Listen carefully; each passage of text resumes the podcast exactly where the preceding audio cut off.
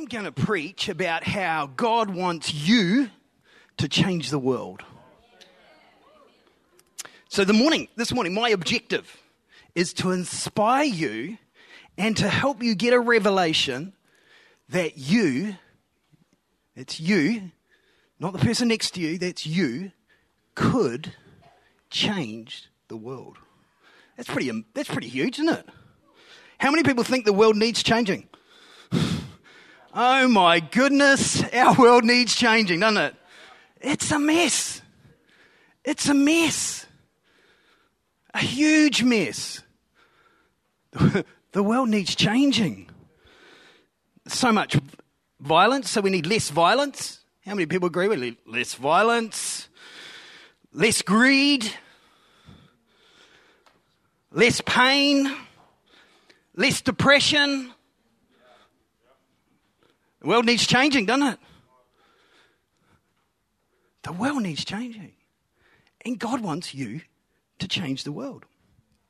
At the same time, my second objective uh, is to, hopefully, if I get time, raise awareness that if you believe that God wants you to change the world, you've just entered into a spiritual battle, whether you like it or not. In fact, whether you like it or not, you are in a spiritual battle. So, let's start by reading the word. Now, the other day, before Morgan came to preach, I talked about the fact that the reason we stand when someone comes to preach is one, because we want to honor the person, but the second thing is because we honor the Word of God. And there's a few times in the Bible where when they read the Bible, everyone would stand. And so I'm going to read a couple of scriptures, and I thought it'd be really good for us all to stand. We might not do it all the time, but I thought we'd do it today. Okay? So, how about you stand? so, one of my favorite verses is Matthew 6:33. Uh, Seek the kingdom of God above all else and live righteously, and he will give you everything you need. Some versions say, Seek first the kingdom of God. The second verses I want to read are in Mark 4. Now, just I'm telling you the context before I read it because I think that's important. Mark 4 starts off with the parable of the farmer sowing seed. You know, and some seed falls um, on the footpath, and Satan comes, spiritually comes and takes away the seed. Some falls on rocky ground and it doesn't take any roots. Some among thorns, and the cares of life choke it out. Um, but the, the majority of the seal, so, uh, seed falls on good soil. And the revolt, result of that is that it produces fruit, goes on to produce more seeds. And then there's the parable of the lamp about letting your light shine and you're making sure that the light shines. And then in Mark 4, there's a parable here, and let's read this. Well, I'll read it to you. Mark 4, verse 26 says, Jesus said, also said, The kingdom of God is like a farmer who scatters seed on the ground. Night and day, while he's asleep or awake, the seed sprouts and grows. But he does not understand how it happens. The earth produces the crops on its own. First a leaf, blade pushes through, then heads of wheat are formed, finally the grain ripens. And as soon as the grain is ready, the farmer comes and harvests it with a sickle, for the harvest time has come. Verse 30, Jesus said, How can I describe the kingdom of God? What story should I use to illustrate it? It's like a mustard seed planted in the ground. It is the smallest of seeds, but it becomes the largest of all garden plants. It grows long branches, and birds can nest, make nests in its shade. Jesus used many similar stories and illustrations to teach the people as much as they could understand. Let's pray. Father, Lord, we want to understand what you're saying. Lord, I pray this morning that you would help us to understand about your kingdom. We're here because we believe in your kingdom. We believe, we say, Your kingdom come, your will be done on earth as it is in heaven.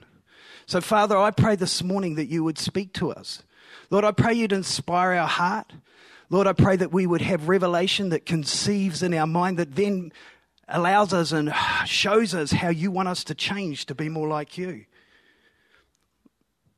Lord, we say, do, we want you to use us and we want you to speak to us, we pray. In Jesus' name, amen. Amen. You may be seated. so, our priority, if the verse says, seek first the kingdom of God, our priority should be to build the kingdom of God, to establish and grow his kingdom. And so, to understand that, you've got to know what his kingdom is, don't you? What is the kingdom of God? You know, sometimes I think uh, in our reading of it, it becomes something quite, I'll use the word nebulous, sort of out there. And, and we sort of think, oh, well, that's something over there. It's fascinating. It says, build, seek first the kingdom of God, not, not the kingdom of church. Kingdom of God is far more important. What's, what's quite cute and quite fascinating is that this seek first the kingdom of God was my favorite verse, and it was Eleanor's favorite verse. So just watch out. You might have someone near you that's got the same famous uh, favorite verse as you. That could be quite exciting. But our priority in our life is to seek first the kingdom of God. Seek first the kingdom of God. Put the kingdom of God as the first and most important thing in our life. See, the kingdom of God is a central theme that Jesus has. Sometimes he uses the word the kingdom of heaven. The kingdom of heaven, the kingdom of God, it's the same thing. And this is what it is. And I think I've put the, the definition up. The kingdom of God encompasses the reign, the rule, and the realm of God in the hearts of individuals, in the community of believers, it's us, and the ultimate fulfillment of God's purposes in the world. The kingdom of God, what we want is where Jesus rules. So he rules in my life, he's the boss. Eleanor's not the boss.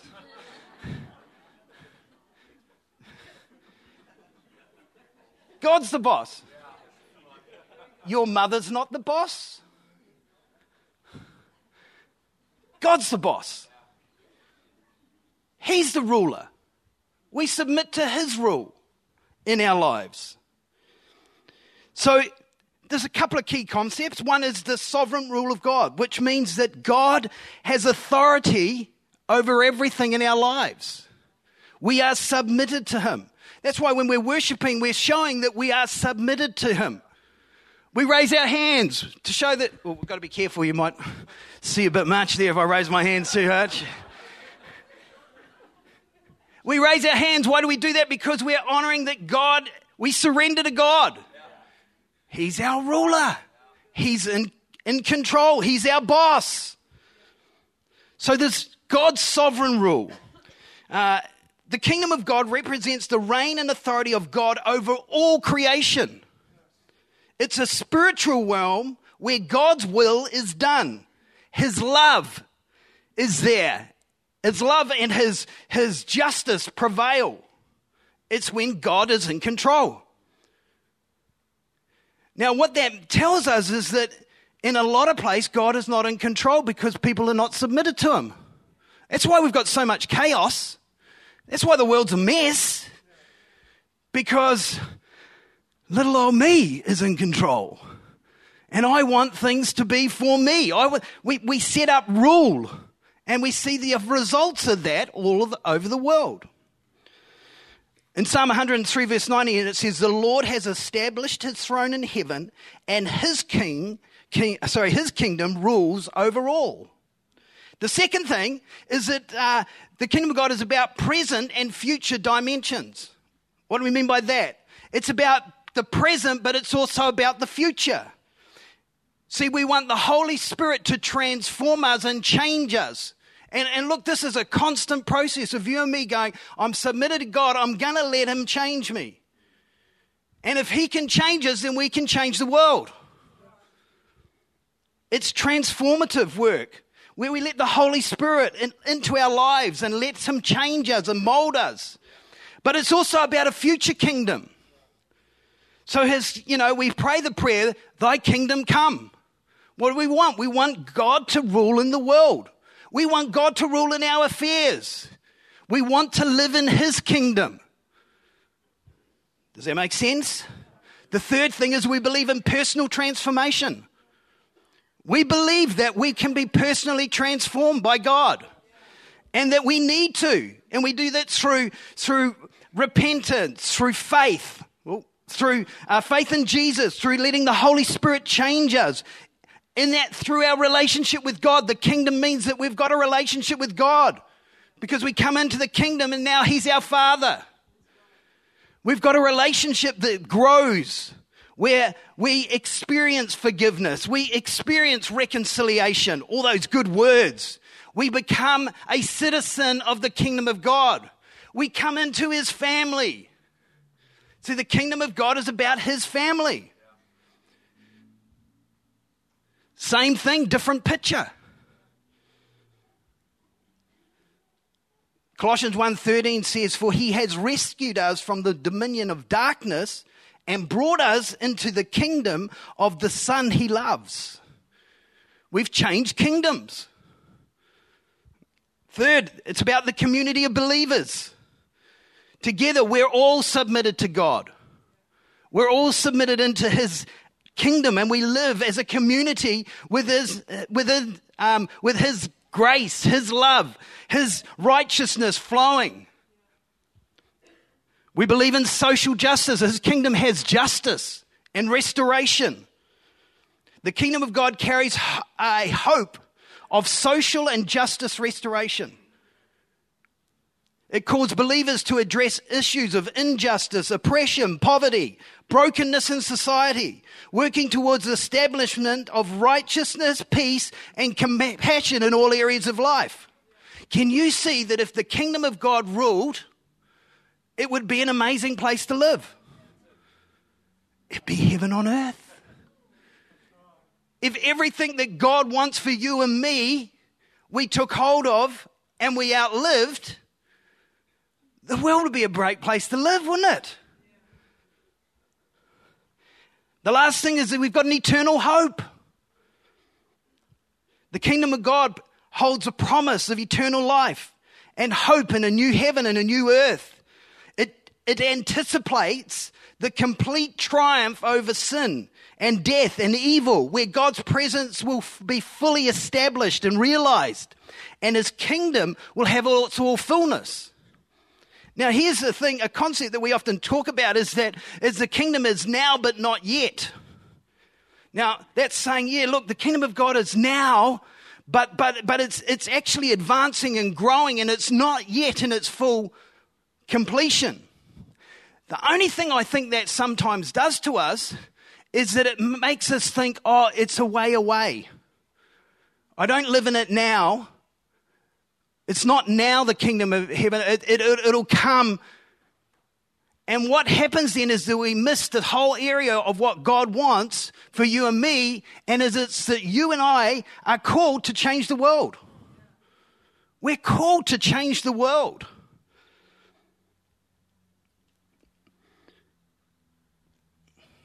If we live our lives with Jesus as our ruler, we will change the world. Now, how many people believe Jesus changed the world? Okay. Shouldn't put my hand up like that.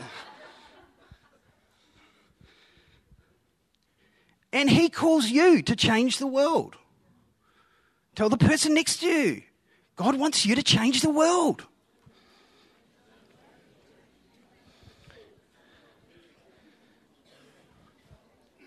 So, how does it happen?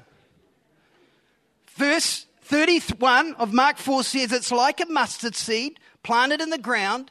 It's the smallest of seeds, but it becomes the largest of garden plants. It grows long branches and birds can make their nest into it. Effectively, it's saying that if I change, I'm going to change, and it only needs to be a small seed in me. I'm going to change. If I change, it's going to change my marriage. And if my marriage changes, it's going to change my family. And if my family changes, then it's going to affect the church.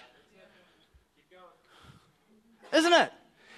If we change, now it's on to we, all from that change, then it's going to change the city.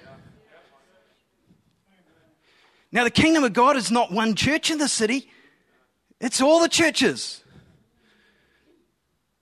And it's the kingdom of God that we're more and more excited about than anything, isn't it? Because the kingdom of God comes first. If we change Tauranga, we might get to even change the world. Well, let's start with New Zealand first, eh? New Zealand needs a bit of change. How many people think New Zealand needs changing? Yeah. How does it happen? One seed at a time. And it becomes the largest plant. The, the, the, the story that Jesus is trying to say to us is that, hey, a little seed can become and have a, let's say, a catastrophic effect. It has an effect, it has a ripple effect. But you see, we don't believe that. Otherwise, we would change more because we would see that, hey, if I don't change, how can the world change? I think Michael Jackson sort of hit it on the head. I'm starting with the. No, that doesn't sound very good, does it? You can see why I'm not on singers anymore, eh? What did he start with? Who's the man in the mirror? You, me, me, you. I'm, you're not in my mirror. I'm in my mirror. It starts with me, doesn't it? You see, everything goes from smaller to the bigger and bigger to smaller. We are more aware now that we have an effect around the world. We can have conversations with people anywhere in the world. The thought that you could change, that one person could change the world, is actually quite conceivable. In fact, people have been doing it for years. You think about it. We want world peace. Isn't that what we, one of the things? And really, that would make a big difference. If I carry peace and I bring peace around me, that's a seed of peace. That's going to make a difference. If I'm carrying peace and now my family has peace, and now if my family has peace, then maybe the people I'm in my community, church community and life will find peace. Jesus brought peace everywhere he went, didn't he? He had an effect of everywhere he went, and it, and it had ripple effects. Family peace, friendship peace. Maybe you'll have business peace, peace in your business. No more worrying about things, you got peace. Maybe we could have city peace, peace in our city. If we got peace in our cities, maybe we could get peace in our country. If we got peace in our country, maybe we could help bring peace to the world. It starts with you and me with one little seed. Everything where you change has effect. You imagine the world if the kingdom of God was fully established on earth. It'd be totally different. It would affect everyone. You'd have a deeper relationship with God to start off with. Because we'd think, yeah, no, it's all about my relationship with God. Everybody would experience love that have God to guide them so they'd be in tune with the Holy Spirit. Look, if I just live my life in tune with the Holy Spirit, man, everything would go well, wouldn't it? We'd be producing fruit, the fruit of the Spirit. What does that look like? Will there be a lot more love? How many people think the world needs a lot more love? Joy, peace, patience. Imagine just how much, if everyone got patience, how different the world would be. It would solve our traffic problems. Patience.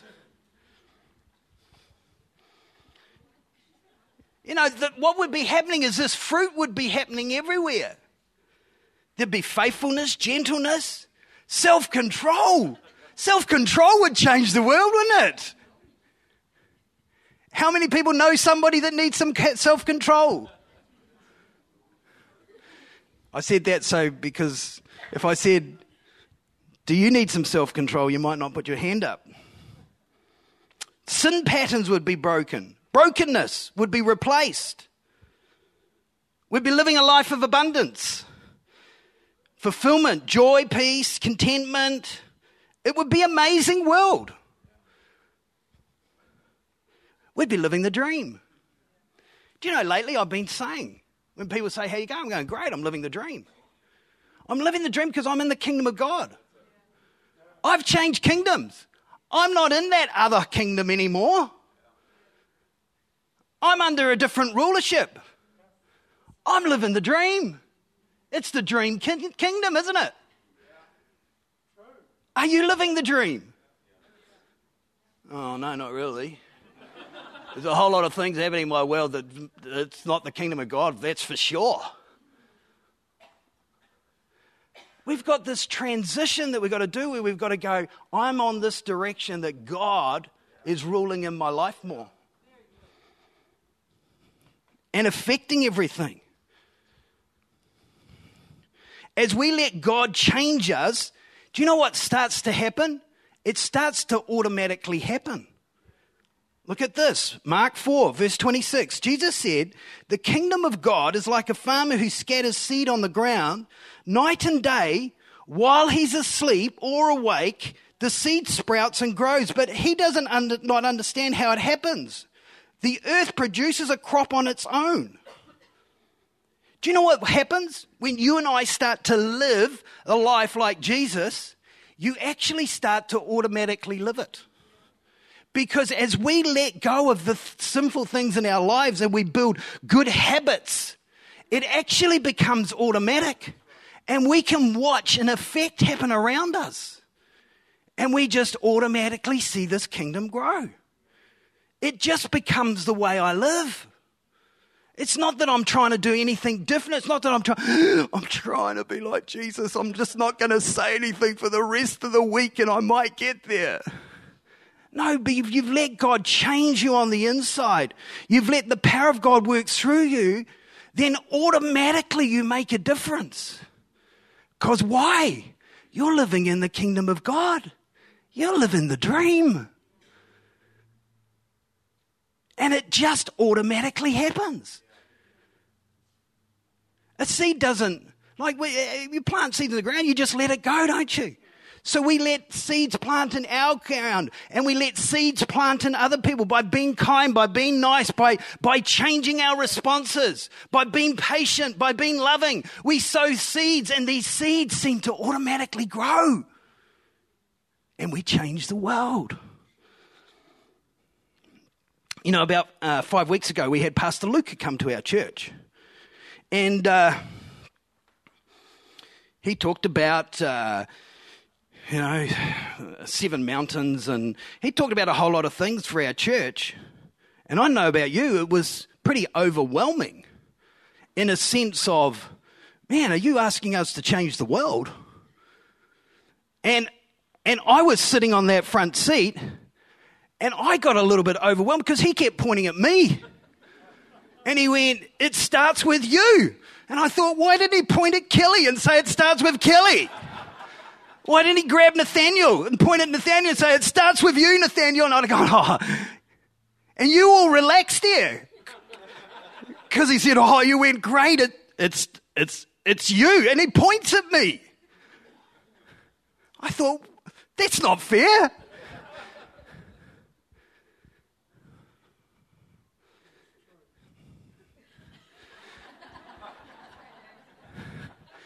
He could have at least said it starts with us. But then I might have relaxed. Thought, oh, that's great. Oh, thank goodness he's going to do it through Sam and Abby. So, phew.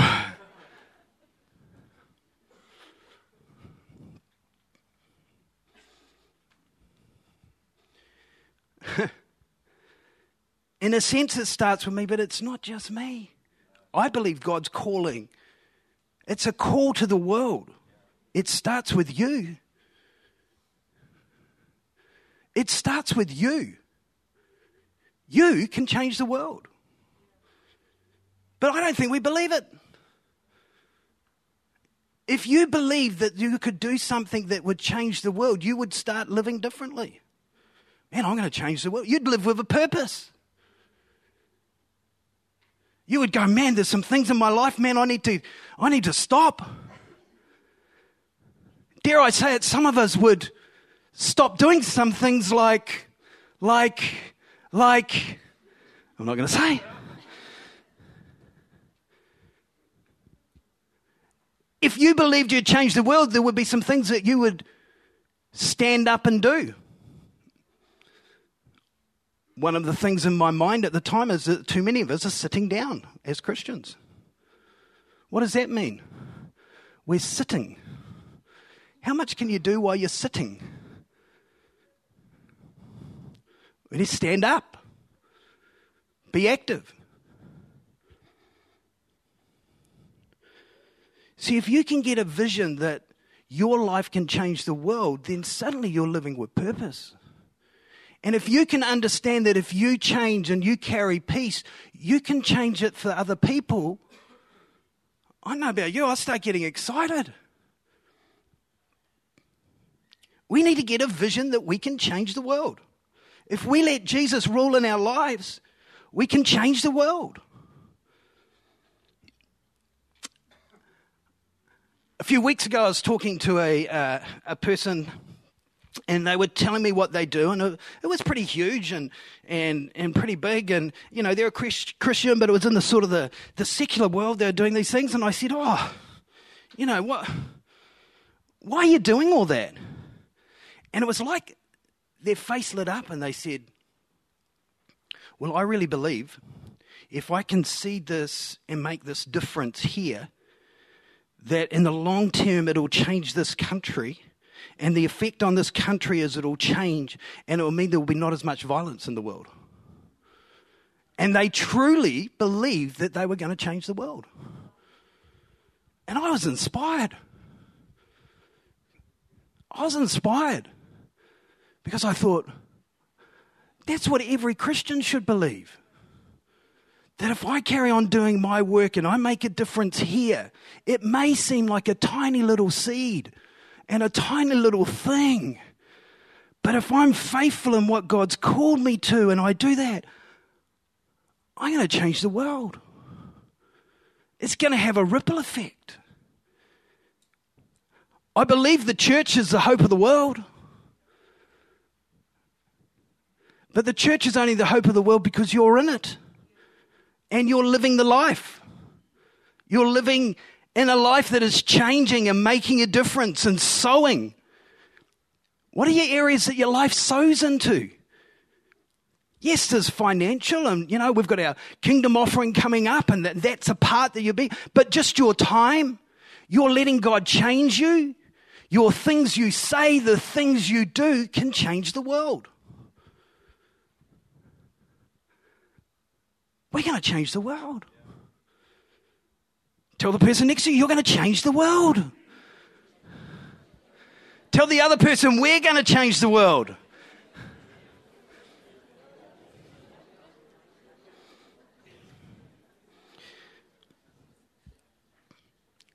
We're called to this part of the world.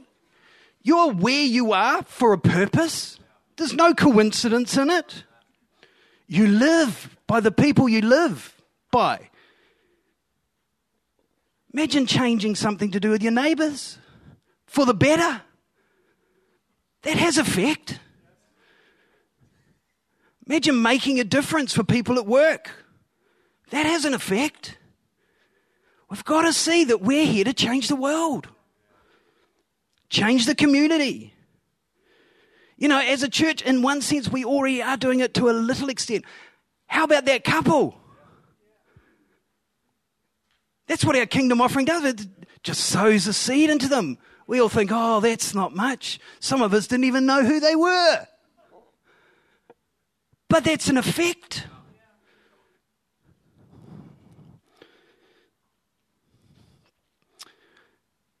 Based on that, based on knowing that we want to change the world, what we've got to realize is that this is talking about a spiritual kingdom, a spiritual kingdom that manifests into the natural world.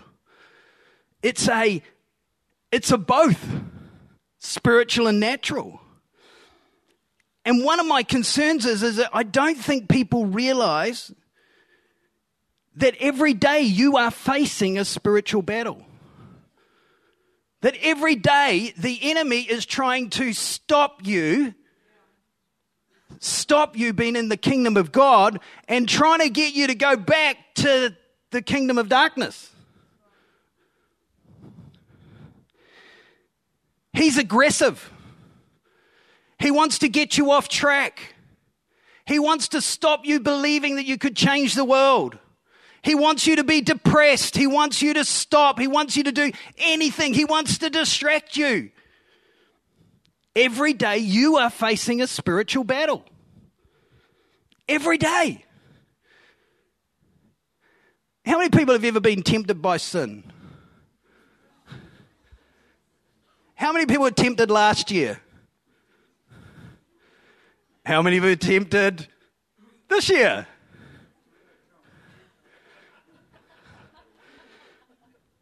How many people were tempted? No, keep your hands down. This week.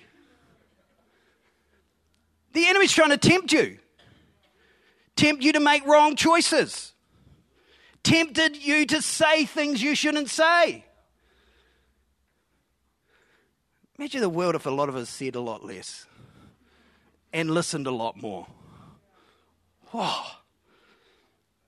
Every day, he's trying to get you to do nothing. Every day, he doesn't want you to read your Bible.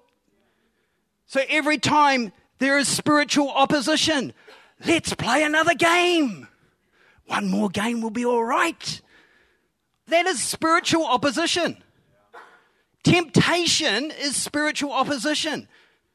Now, look, I know we think spiritually, we think, no, no, the spiritual thing's the big stuff out there. It involves the church and those people that go to the prayer meeting. It doesn't affect me. I'm a man. I can do all. Th- I, I can do. I can do it on my own. And we try and march through life, doing it ourselves, thinking we can fight spiritual battles. Well, we can, but we've got to do it with God. You know why I know? most people don't think they're in a spiritual battle? Because most people don't pray.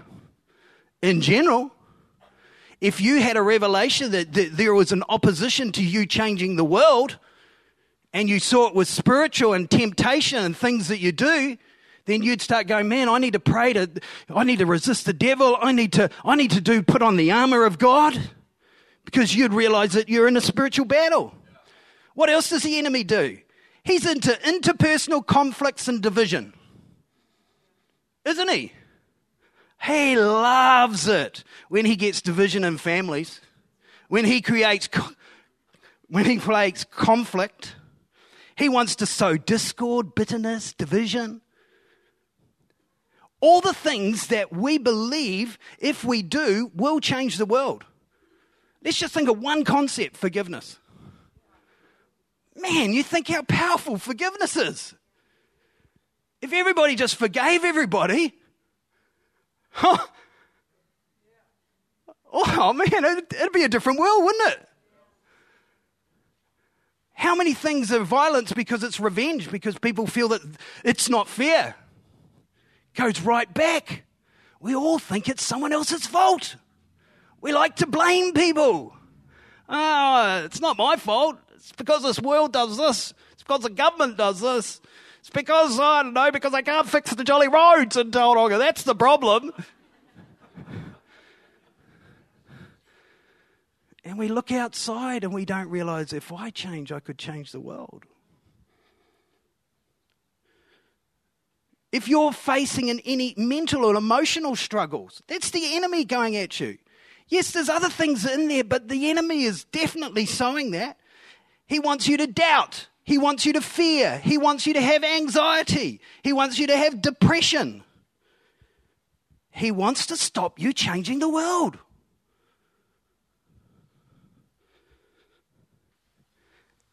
Yet the answer is so simple. Is let God change me. And in a sense, it's as simple as saying, I'm going to submit to you, God. You know, if you, you know, I, I, what I love about God is He doesn't deal with everything everything in our life at once. If God dealt with everything in my life, I'd be a blubbering mess on the ground here. Maybe I already am. No, no. But God is patient with us because we're all broken. We've all got some things to work on. And all God requires of you is you work on the one thing He's pointing out to you today. The one thing that He says to you, hey, I think you need to sort that out in your life.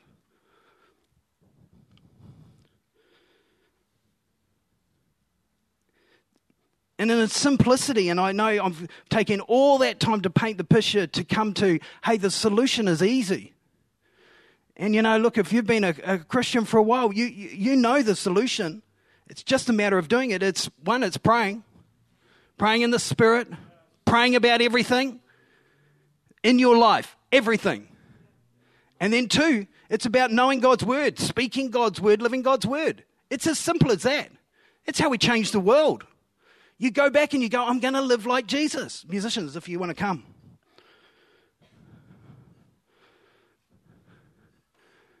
If I change, I can change the world.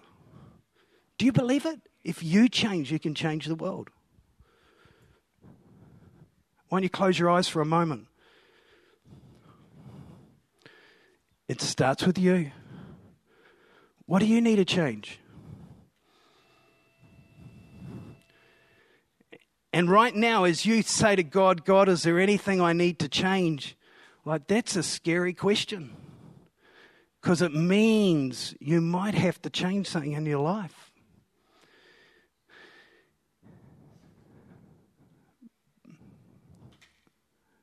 Lord, I pray right now you'd speak to every person in this room. Lord, we want to change the world. And Lord, we know it starts with letting you changing us letting you change us.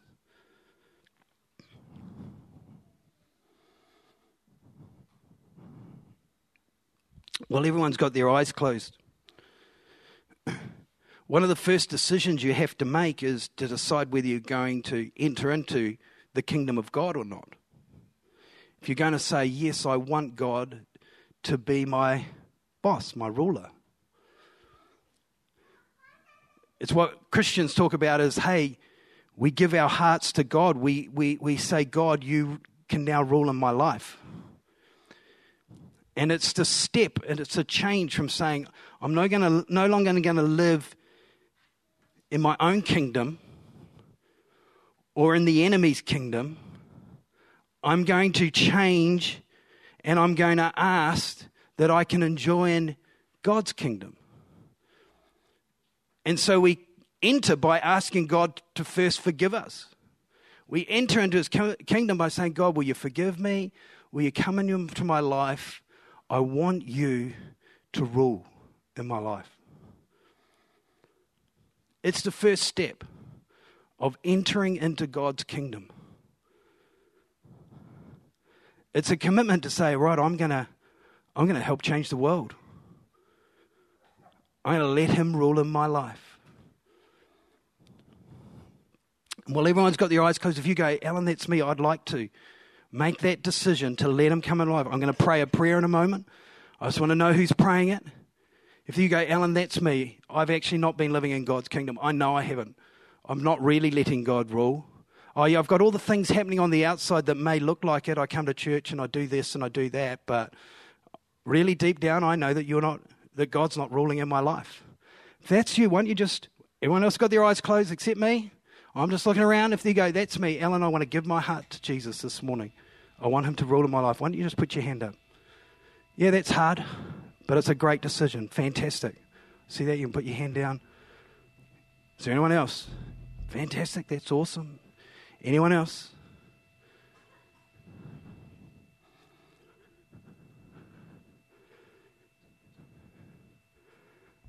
I like it that people are thinking. And maybe you want to go away and think about it. That's a great thing to do, to consider. We're going to pray a prayer. We're all going to pray it. I know many of you are, have already done it, but I, I, there's something about entering back in again. So let's just pray this prayer. Everyone, pray it after me. Dear Jesus, I thank you that you love me. I thank you that you died on the cross for my sin. Please forgive me for all the wrong things I've done. Please come into my life. Please be the king in my life. I ask it in Jesus' name. Amen.